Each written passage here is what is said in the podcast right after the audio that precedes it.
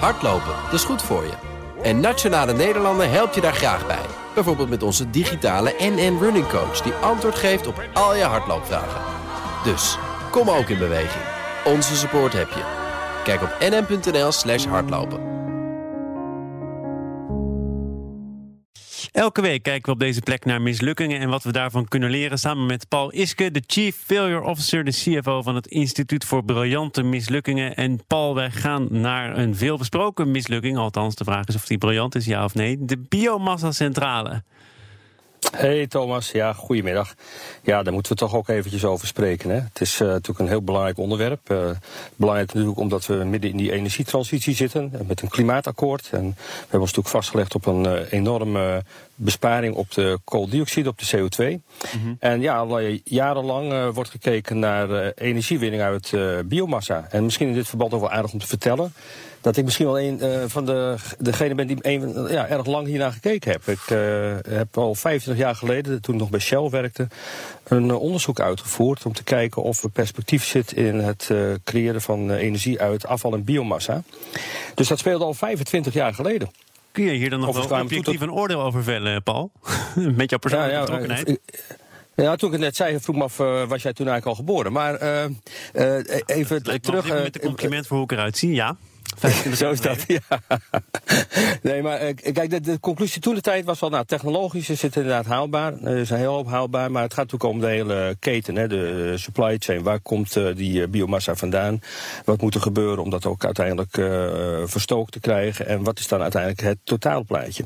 Nou, dan zijn we natuurlijk 25 jaar verder. In de tussentijd heb ik heel andere dingen gedaan, Thomas, dus ik ben zo onafhankelijk als het maar kan. maar ja, je ziet nu toch wel dat de regering natuurlijk zwaar ingezet heeft aanvankelijk op op die uh, biomassa-centrales.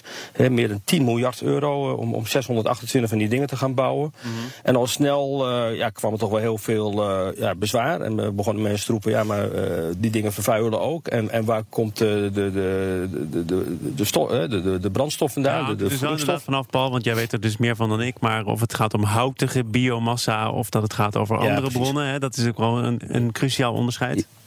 Ja, en ook waar je het doet. Hè. Kijk, als je in, in Afrika zit, uh, in een ruraal gebied... en je hebt daar sowieso al uh, afval, uh, houtafval... Ja, dan kun je dat net goed opstoken natuurlijk.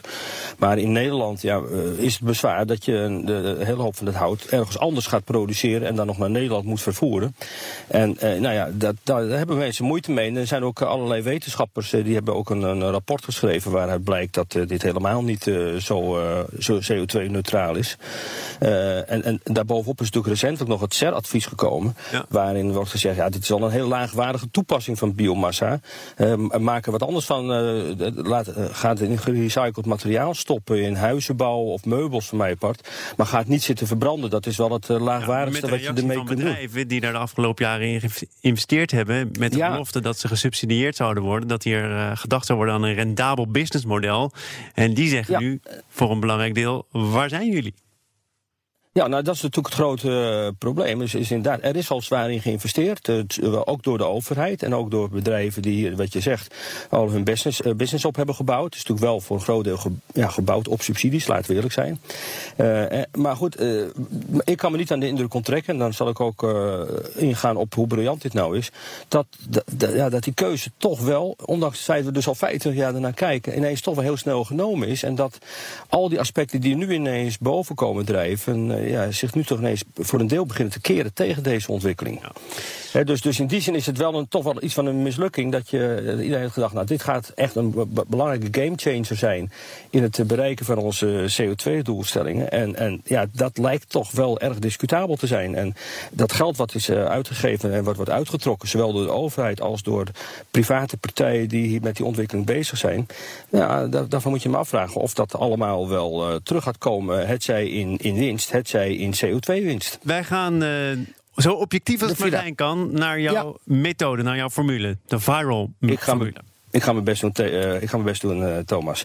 Nou, uh, de visie. je weet, de, de formule V van visie. visie nou, het idee is om CO2 te reduceren. Daar kan niemand tegen zijn. Dat is natuurlijk een prima doelstelling.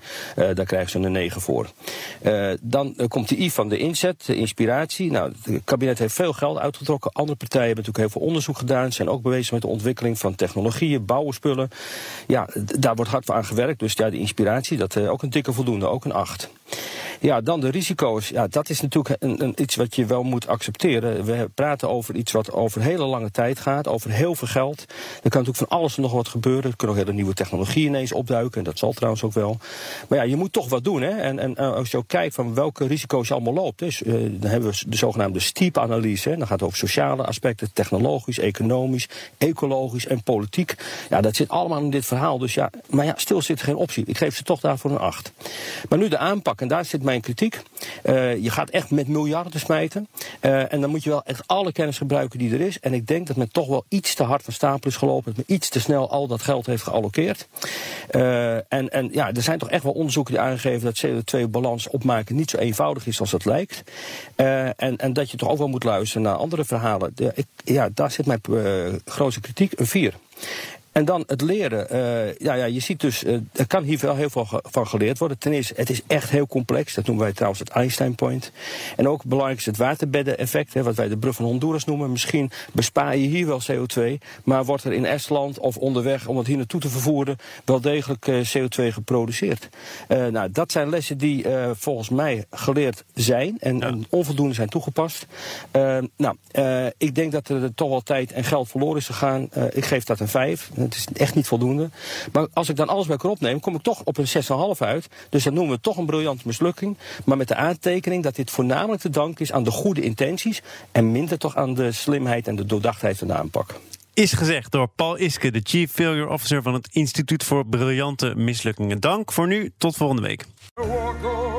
Hardlopen, dat is goed voor je. En Nationale Nederlanden helpt je daar graag bij. Bijvoorbeeld met onze digitale NN Running Coach... die antwoord geeft op al je hardloopvragen. Dus, kom ook in beweging. Onze support heb je. Kijk op nn.nl slash hardlopen.